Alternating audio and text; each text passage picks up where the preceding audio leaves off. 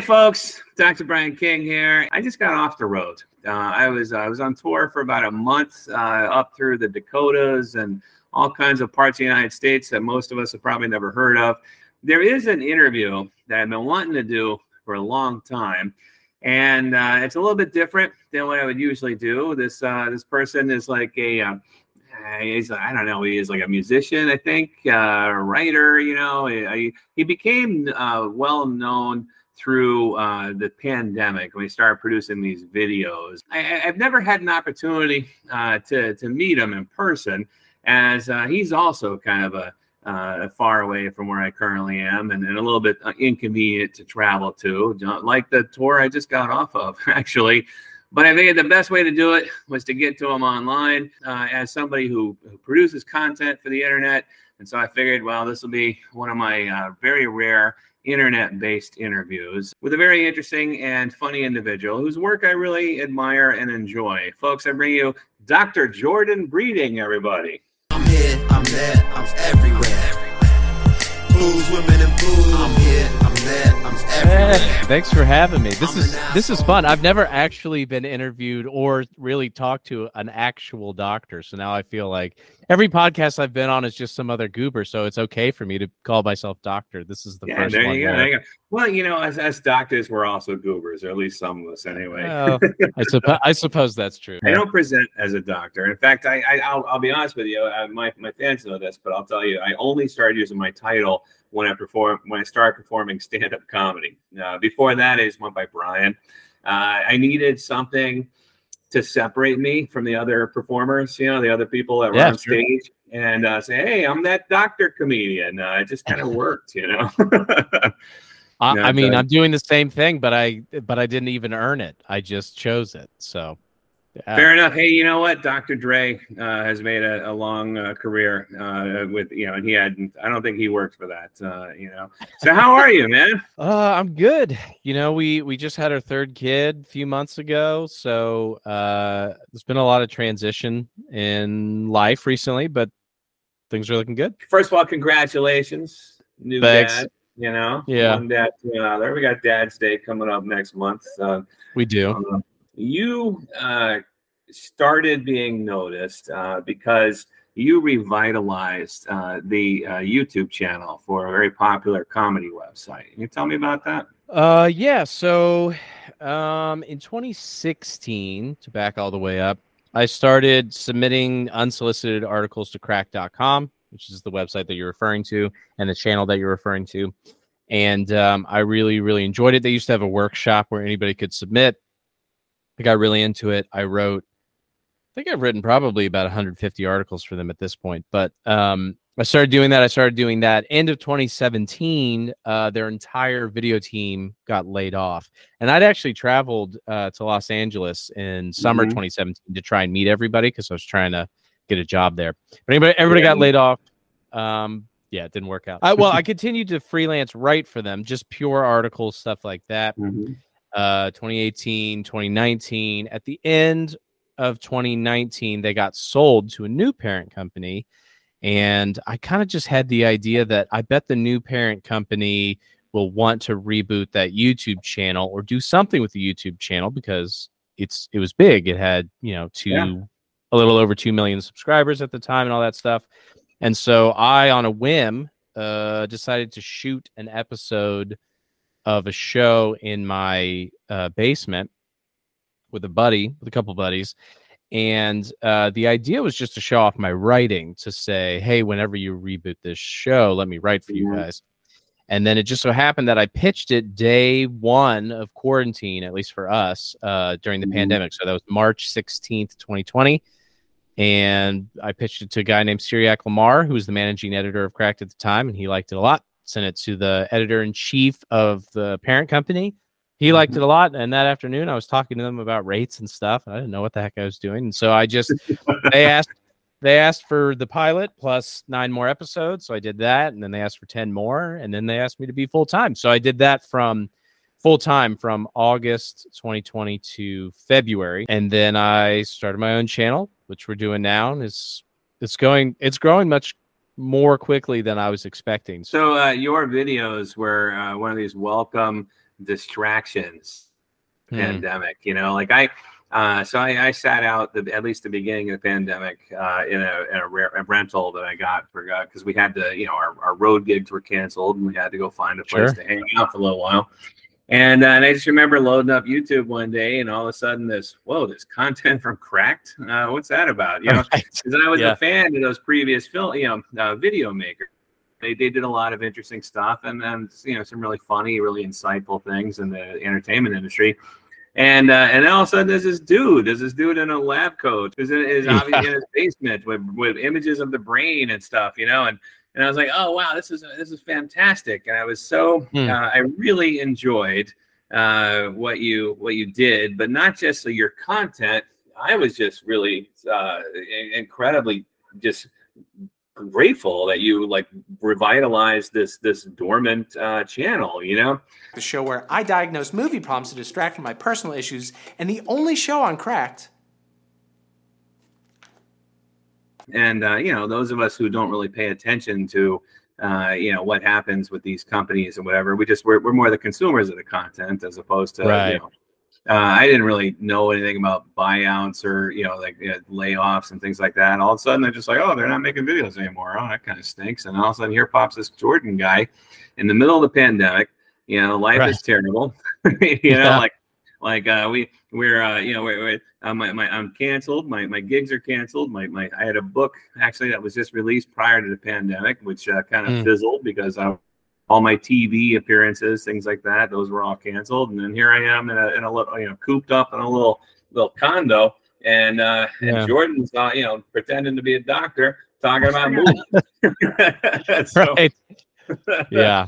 so I think that's that's awesome. Like what you did is fantastic, and I'm not the only person, of course, that that found uh, at least some, uh, you know, the escape from the the the pandemic through your videos. You know, and then of course you helped to revitalize other content creators on that platform. You know, I think there's other uh, like I don't know. Did you have something to do with bringing back Roger, or was that uh, was Yeah, I did. I um so uh you know, there there are a few top series at Cracked obviously prior to my time. Um After Hours is probably the biggest one and Mhm. though I had talked to Michael Swaim, he's great. He's had me on his podcast multiple times and uh you know, I've gotten dinner with Daniel O'Brien when I was in New York one of the times I was there all great dudes, but like um none of them are particularly interested. Like, you know, we weren't going to reboot it without them. Uh, Yeah. I wasn't going to convince them to come back. But honest ads, I sort of felt like I was just I just wondered what he was doing now. This is Jack Hunter, the actor behind Honest Ads. yeah, yeah, yeah.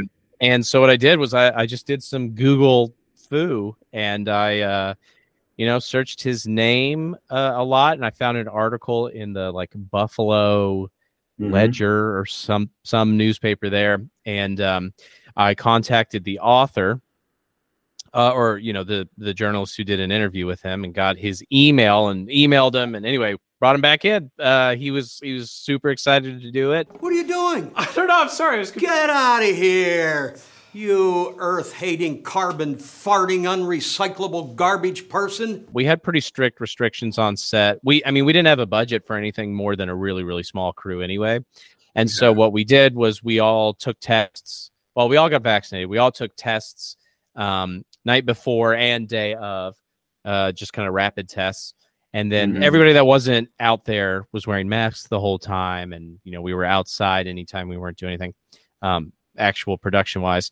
Uh, Oh, what happened? goodness. What what happened at Crack, man? How come you're not there anymore? Um, just uh, a couple of different things. I mean, the the the short version is that um, for various reasons, uh, a lot of the people that brought me on are no longer working there. It's kind of a thing that I mentioned in my my sort of goodbye video. So, you know, the CEO, the editor in chief, and the managing editor, who all brought me on board, no longer work for the parent company, and um, they've brought in some new people and they have some new ideas, and uh, we just sort of got to a point where I think we felt differently about the the best way to move forward or what the content could look and how to grow it and all that stuff. So, um, yeah, just uh, sort of started. I suppose. This wasn't just like a massive. We're going to eliminate video like that, like the other company did, or anything like.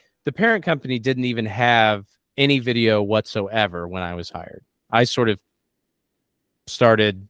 It wasn't just like revitalizing Cracked. I was sort of technically trying to help uh, create a video department in general across. So this this company also owns eBaum's World, Know Your Meme, uh, Mhm. Cheezburger, a bunch of other brands. So, um, and I, you know, uh, they are they are trying to look at it a little more holistically. Like, how do we bring all these brands up and all this stuff? And um, yeah, I um, I kind of just like cracked, you know, No. I'm and familiar with those other. Yeah, I'm familiar with those other brands, but it's like because they're all uh, previously tied to websites that started early in the, uh, you know, and and uh, yeah, now I'm I, I'm familiar with that stuff. But you know, I like I, I like crack. Just cracked is as even though what what crack currently is now is not at all connected to wh- where it came from. But it used to be like this great magazine that I read when I was a kid, and you know, and like I just yeah, yeah. there's a lot of there's a lot of history there, and it's just a good name, you know. But I love what you did with it. I love that you brought it out. I love watching your content, and uh, I, I look, I would look forward to. Oh, hey, it's another Dr. Jordan video. Uh, you know, Right. probably watch it once or twice. How did you get into comedy writing? First of all, Uh, it was an accident, sort of. I mean, the the basic gist is, um, uh, I was doing music stuff, and I thought our band was going to do more music stuff, but they they didn't with me. So I, a few years before this 2016 thing, uh, I had a job at an architecture firm of Mhm. where I was no value because I'm an English major.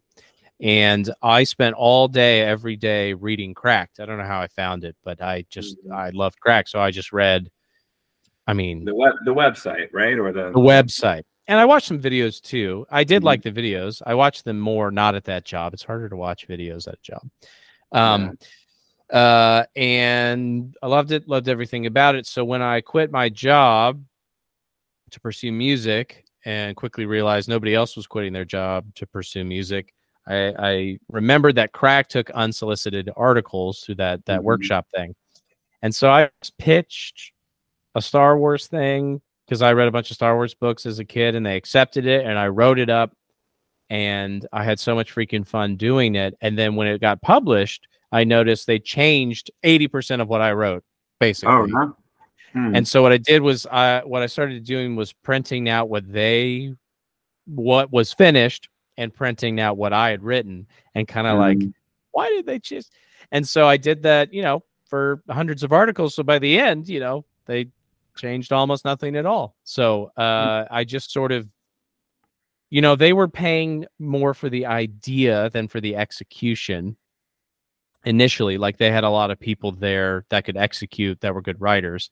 And so they were able to cover up my mediocre comedy. Uh, like I still got the byline, and I Yeah. used that to get uh, uh, an internship at Paste Magazine, where I wrote another like 450 articles for them, um, and then got you know into Ranker and Modern Rogue and a bunch of these other sites. And so it was really just learning as I went and have being fortunate enough to um, look good the whole time from the beginning because uh, there were really good editors shaping my content. And then by just comparing what they were publishing versus what I was writing, I was able to get hopefully better and better and better. And so by the time, you know, I was actually doing your brain on cracked episodes, I mean, I don't know. I just have a I have a good sense of at least what the cracked voice was, or what Mhm. I thought the cracked voice was, or what it used to be, or whatever and so yeah. even now um you know so th- one of the main things i do now is i'll watch an entire series uh like an entire film series so we just did um all the friday the 13th movies and the video is three hours long it's insane and so just the, the sheer volume of jokes is overwhelming at times but it's just it's been helpful to have spent so much time practicing Mhm. and then you know, like we were saying offline, if uh, if a joke sucks, you just cut it, or you Yeah, leave it in and you make fun of it. You can. Of I think one of the one of the nice things about video is that um, the editor can make fun of the performer or the writer and there can be editor's notes that point out how bad the joke is Yeah. or you can have the music change to reference how much it sucks or honestly even in this last one what i did was i had a joke that felt too uh um i don't know too spicy basically and so i just filmed myself doubting the joke while editing Yeah, and, it- yeah, yeah. and a lot of people I said they remember really that liked bit. Yeah, yeah, yeah. yeah It's it, it's so taking it out of the moment. Yeah. I do that on stage. Uh, this is something Okay. a, a lot of comedians. Uh, I don't know how comfortable they are when a joke bombs, but when I when I Mm. bomb a joke, uh, I almost immediately react with the crowd and make fun of my my stupid joke. You know, I'm like, what the hell Sure. was I thinking with that? You know, and uh, and that is a uh, a performance uh, a skill that you develop over years. You know, so much in the same way that you developed your voice uh, through the written work. You know. Uh, Sure. So, has have you ever performed? Have you ever been a? Have you ever tried to make people laugh in a live setting?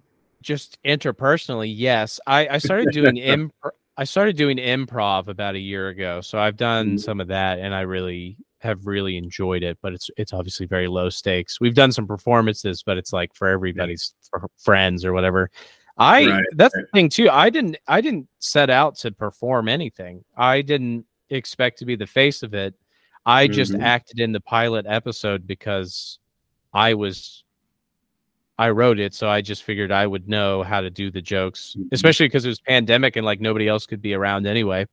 Um, Sure. uh, you know, so that's the other thing too is I've sort of honed what I can do uh, as a performer over time as well, which is kind of interesting. But yeah, I haven't done a ton of live stuff, just improv. I can do Mhm. a lot of voices and accents, and so that makes that easier than stand up seems stressful to me. Um, Oh, it's terrible. It's the worst. I don't know why I do it so much. yeah, yeah. I, I mean, uh, I've done a lot of live music, so I'm very comfortable performing in Yeah. front of people live, but I don't have as intuitive a sense of like what my stand up routine would be. I would imagine it probably wouldn't be talking about movies. I don't know. It's just something, uh, you know, unless you're doing like a very specific, you know, audience who knows you from the the, the YouTube, and of course, you know, you, that's more like a. You're, this is my TED talk with joke, you know. Yeah, right. something like that.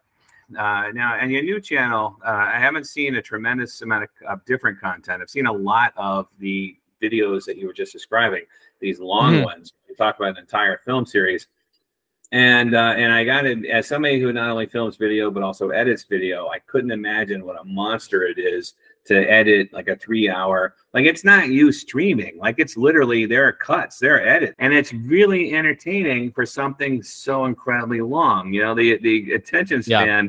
Uh, of content these days doesn't go beyond uh, a TikTok. So I think I've watched uh, probably about an hour of it so far. Uh, Sure. What's impressive to me, it isn't just like, hey, uh, you know, and then and then the murderer does this and the murderer does that and so forth. But it's like it's it's a it is a blow by blow recount of the entire series. But then there's like Right. jokes and there's cutaways, and I love it.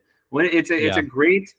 Uh, it's it's a great form of content, and uh, how did that evolve? Yeah. So, um, you know, it, it- it's like it's with anything. I think you start to learn what your sensibilities are when it comes to creation of any sort of art or performance or anything. And I've realized that I think my tendencies are uh, my preferences are actually leaning more and more and more towards maximalism. So um, I used to think as a kid that I, I love nuance and stuff like that. And I do to some degree, but I think the movie Everything Everywhere All at Once is kind of this pinnacle of everything I've ever wanted from movies and creation in general because it is so overwhelming um, in, in the way that it is. I mean, obviously, it also hits a lot of niches. I love martial arts films, I love sci fi films, I love Yeah, yeah, comedy, yeah. I love all this stuff. Um, but I think what the Daniels created with that movie is just so great. And then as far as the specific series, um, I don't know. Uh, it really just, I, I think it's just a way to. So okay, let me let me let me put it this way. I think that a huge strength of what I was creating for Cracked um, is that the majority of the content uh, you can always fall back on some sort of analysis. So the the the idea of having analysis and comedy working in tandem means that each one uh, gets more uh, wiggle room or more forgiveness, leeway, something, because they're always working together. So if a joke doesn't land, or or even if it's not that it doesn't land, but a joke isn't gut bustingly funny, well, at least Mhm. you're still kind of an, analyzing something kind of interesting.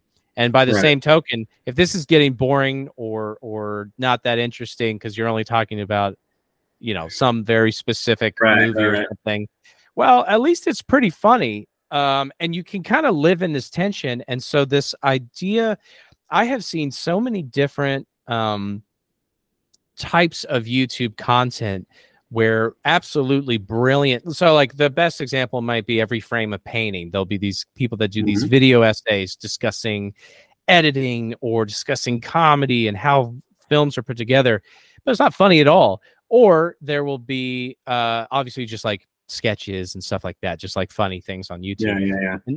I really, really like the idea of you can watch this three hour video that I've made, and maybe you don't learn anything at all. Um, because it's just it's it lives in this weird tension. There's also a ton of recap channels and Yeah. stuff like that. Mhm. But I I'm hoping that I live in this weird space where it's like a lot of people have said that they can use my stuff to fall asleep to, which you think would be crazy because it's so it's so high strung. Yeah, yeah, yeah.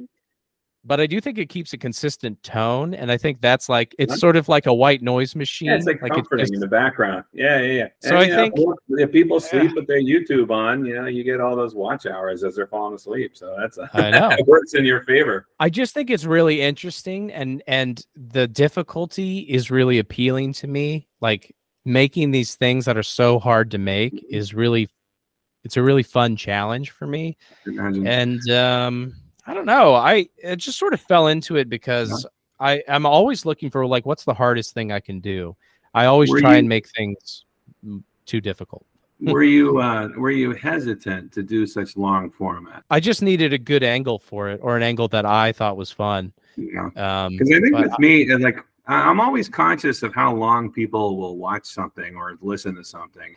Yeah, I think so. Uh, YouTube, I do think actually rewards longer content at this point. Um, Mhm. you won't necessarily have as many views in the long run, or definitely not at any spiky point.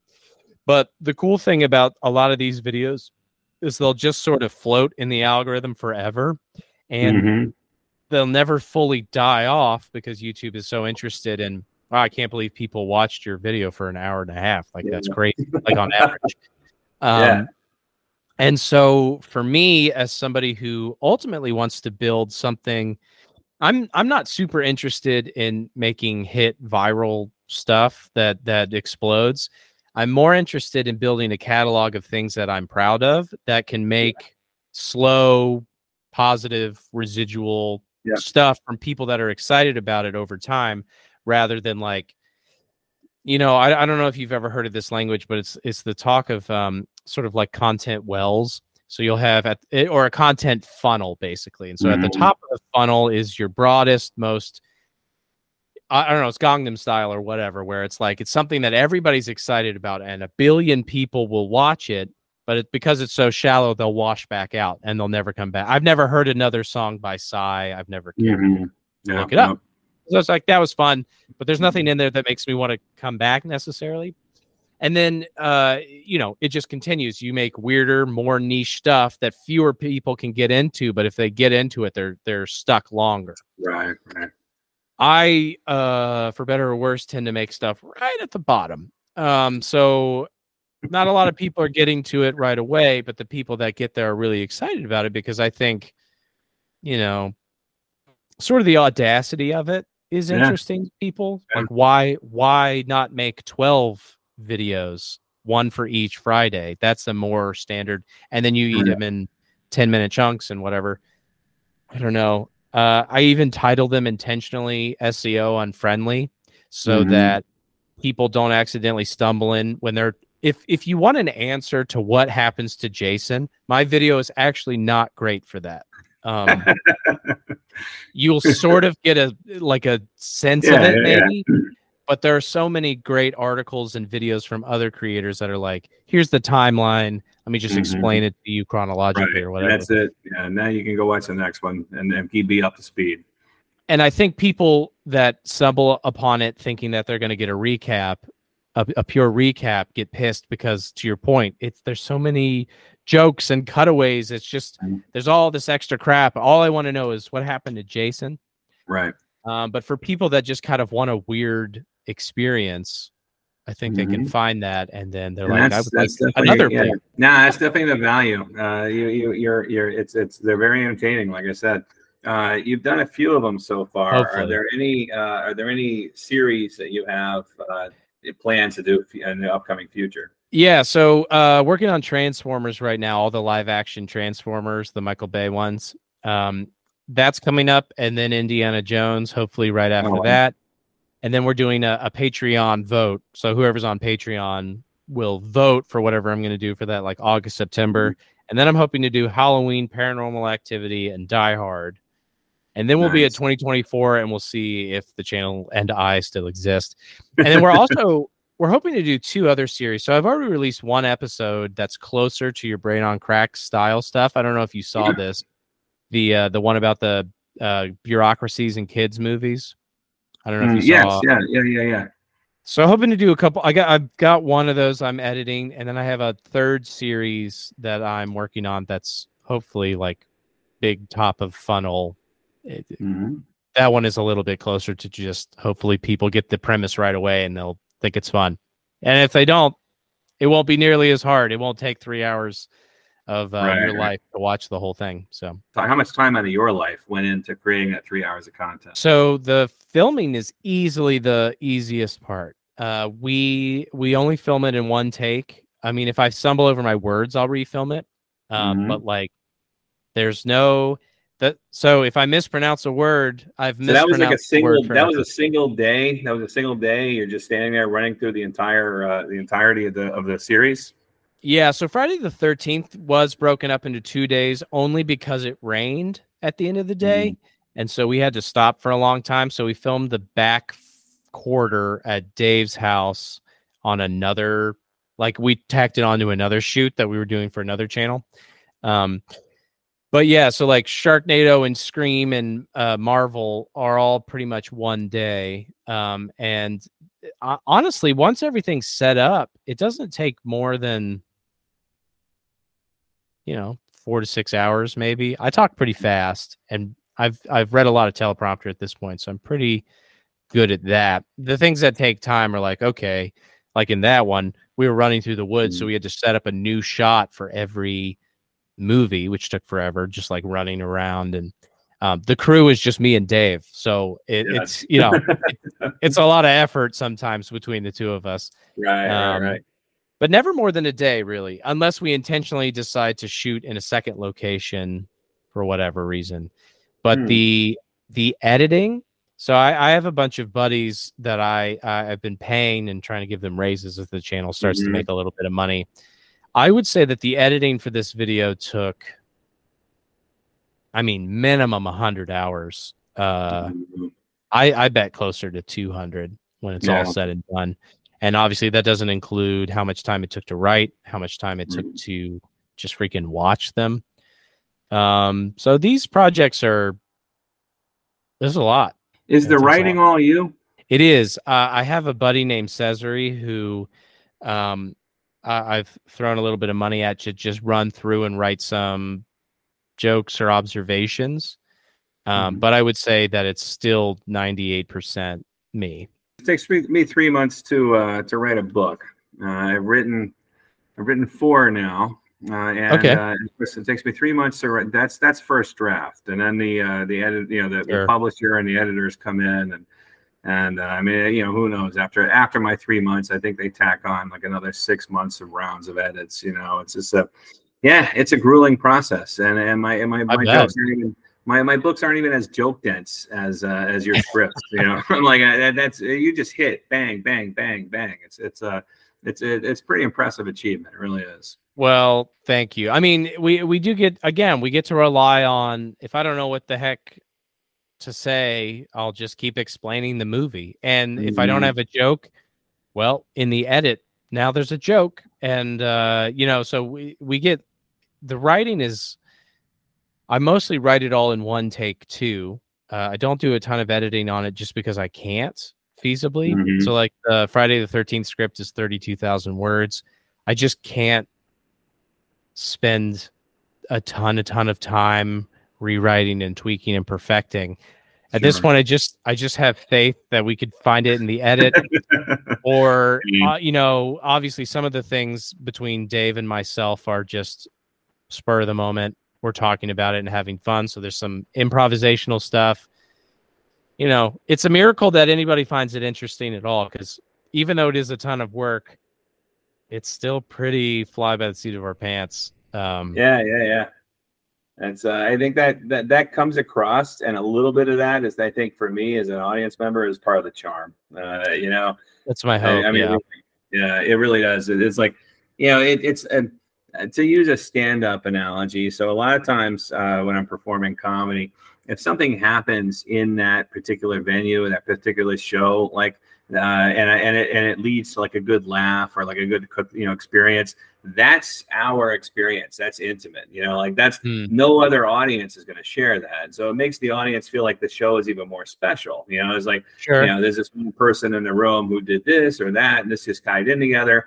And when you have those moments in your video, I think that to me, that kind of creates like a video version of that special feeling that ah, I'm I'm part of this, you know, like uh, the- Mm. as as an as a participant, you know, even though it's not, of course, it just it it, it, Yeah. it feels because it's got that organic uh, flow to it as opposed to you know just I'm watching something heavily scripted and heavily edited and uh, and that's you know it's very polished and sw- and there's a there's definitely a market for that too. But I love Yeah. those interjections. You know I love those interjections because it's it's uh your your your person you know uh, shines through your character. You know sure and uh, so that's that that's one of the things that makes you very endearing uh, as a someone to watch.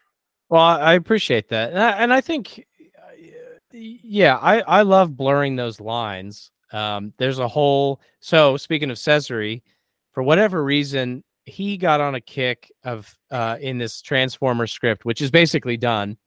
Um, something about being married to a toaster, and I don't know why he thought that was so funny, but I I thought it was pretty funny too. So I just I'm letting him throw all of his weird toaster wife jokes.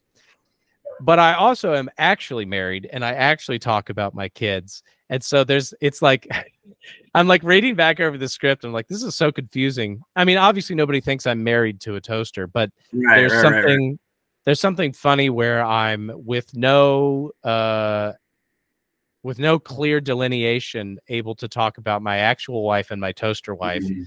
and just I just am trusting that people either get it or they're willing to take a minute Yeah. to I don't know. Um and so I think I don't know. I I, I just think it's fun. That's all it is. I, I'm just I'm trying to keep myself entertained and Mhm. uh, I I've done it enough that if usually if I think it's funny and enough other people think it's funny that I can make another one or something. Um but it's hard to say. I, I feel like the thing that I always say to Dave is um, I think we're always trying to ride this balance of we're putting in a ton of effort to make it look like we don't put any Mhm. effort in, but then also using that to cover up the fact that we we also don't have any money. So like trying to make right. it look like we're intentionally shitty, but also understanding that we are shit like it's just me and Dave. yeah, it's, we're just So it's- shitty. It's the limitations of the art. Yeah. yeah so we're trying to like work on this level of like because i think you know there are people that make endearingly bad things um because that's all they can do i mean because that, that that is what it is we're trying to make it look like I, I don't know it's this weird constant juggling of we're trying much much harder it's sort of like have, you- have you seen any of the uh the $20 movies that uh yeah, that we did yeah, with a couple of those. Yeah, yeah, yeah. so those guys are those guys are friends. So I brought them in too. So those those are Mhm. friends of mine from college and stuff.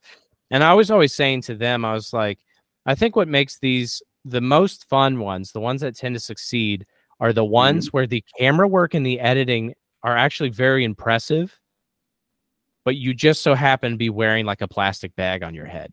And so right. it's like it's it's you want people to think that every choice you've made is intentional, even if it's a shitty looking choice. Yeah, yeah, yeah. Um, and so my goal is always to do that, even if sometimes I didn't actually have that choice because we're broke and we're in the woods and Dave's camera fell over, so our tripod is a little. Um, yeah, yeah. So that's that's the the juggling act for us is I want everything to look like it was a choice, even if it looks bad, and even if we didn't actually have a choice. Maybe that that's the most sense. distinct way to put it. Anyway, any thoughts about writing like a, a traditional script? Yeah, actually, um, I, I, perpetually have these things sort of floating around. Like I've written some spec scripts, and I've written some like sample scripts for like Always Sunny or or whatever. Um, I have this one idea, and I've written a script for it. And I had some people look at it, and they gave gave me some really great ideas mm-hmm. to how to redo it. I kind of want to, and somebody mentioned I should do it animated. Um, so all of my introductions and and stuff to these videos. I have these animated little segments. These are all made by the same guy named Pablo, who freaking is the best. I and so I really want to find a way to use him to make this like animated. Yeah, well, probably just a pilot of something mm-hmm. uh, or a short film.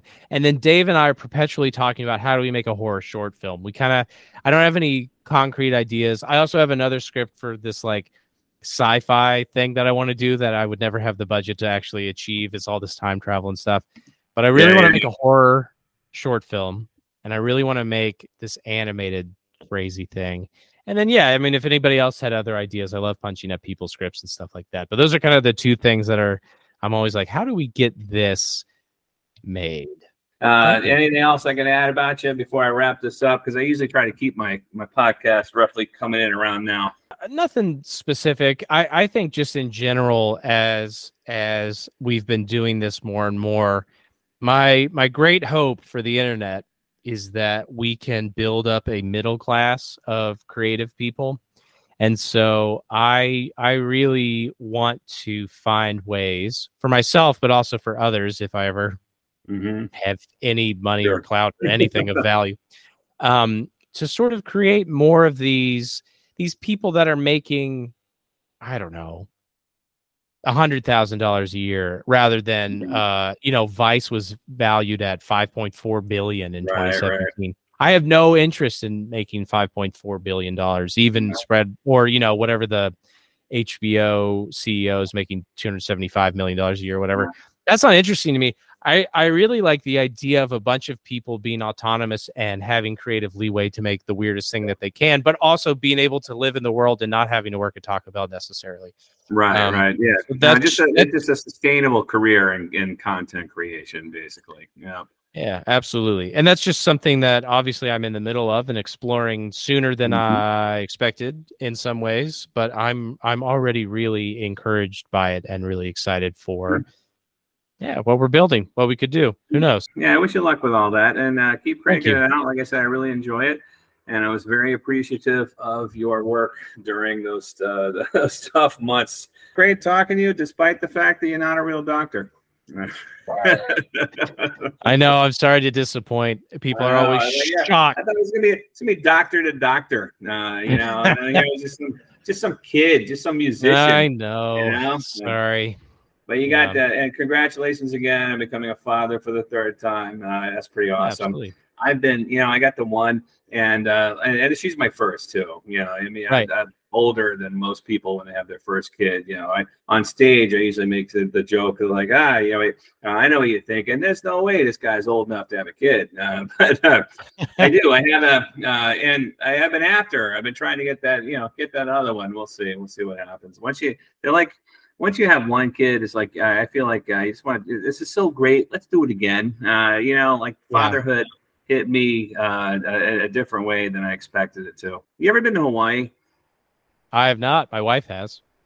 My first time going to Hawaii, I think I was like I was somewhere in my 40s, and uh, and I've traveled all over the world, but never went to Hawaii. Hmm. And then I went to Hawaii, and as soon as I got there, I was kicking myself for not going there sooner. You know what I mean? I'm like, what? Why was I wasting my time traveling to all these other places when Hawaii is a thing? Uh, you know, Yeah. that was my mentality. And uh, and a similar thing happened when I first when I had my first kid. You know, why why was I not having kids for so long? Like this is the best. Uh, Yeah. So, Yeah, I think that makes a lot of sense. I I I appreciate that you like your kid. I feel like there are too many parents that that see it as a burden, you know, kind of like and it's like, well, then don't have kids. You know, we live in an age where that's Yeah. a choice you you can don't make. Anyways, congratulations for number three. I. And thank you for taking some time to talk to me. I really appreciate it. Of course. This has been another episode of On the Road with Dr. Brian. Thanks for watching or listening or however you're consuming this. Thanks. Bye bye. I'm here, I'm there, I'm everywhere. Blues, women, and booze. I'm here, I'm there, I'm everywhere. I'm an asshole, I'm rude. I'm here,